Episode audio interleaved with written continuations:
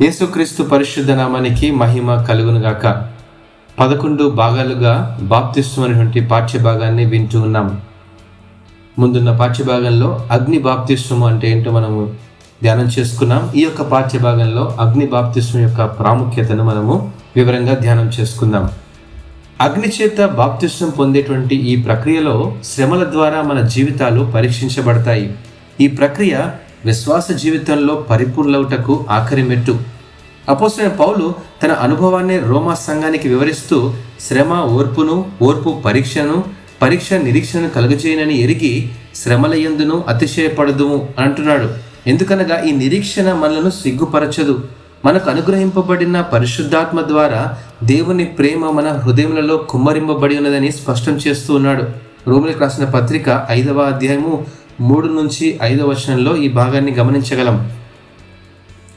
క్రైస్తవ విశ్వాసంలో శ్రమ అనేది ఓ వినూత్నమైన అనుభవం. శ్రమ కలిగినప్పుడు దేవుణ్ణి దూషించి విశ్వాసాన్ని మధ్యలోనే వదిలేసే వాళ్ళు అనేకులుంటారు. వీరు బాప్తిస్వం అనుభవం పొందినప్పటికీ కొంత లోకంలో మరియు కొంత దేవునిలో ఉండేవారు. ఎందుకంటే వీరికి శ్రమలు ఎదుర్కోవడం కష్టతరం. ఆ శ్రమను దాటడానికి వ్యక్తిగత నిర్ణయాలతో కూడిన మార్గాలను వెతుక్కుంటారు. కానీ ఆ అనుభవం గుండా వెళ్ళడానికి ప్రయత్నించరు.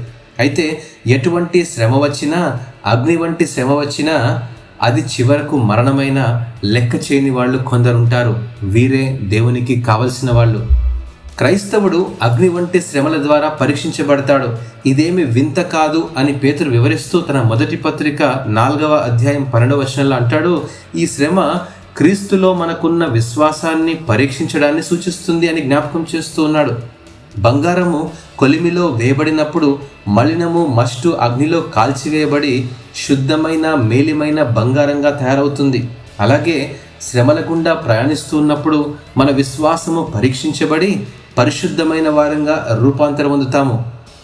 అనేక రకములైన శ్రమ కొన్నిసార్లు మన చుట్టూ ఉన్న సమాజంలో బాధలు నిందలు అవమానాలు మరియు సామాజిక బహిష్కరణలను ఎదుర్కోవాల్సి వస్తుంది.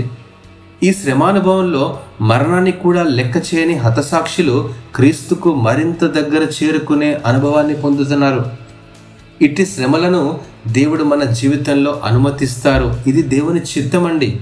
శ్రమలు మనలను క్రీస్తులో మరింత బలపరచడానికే గాని కృంగదీయడానికి కాదు. అగ్ని వంటి శ్రమలు చివరకు మరణానికి దారితీసిన క్రీస్తును చేరుకుంటామనే నిరీక్షను పెంపొందింపజేస్తుంది. శ్రమలో సహనం బలపరచబడాలి. అంటే క్రీస్తు మనతో ఉన్నాడనే విశ్వాసం ఆ దేవుని సన్నిధిలో ఉన్నామనే నిశ్చయత కలుగజేస్తుంది.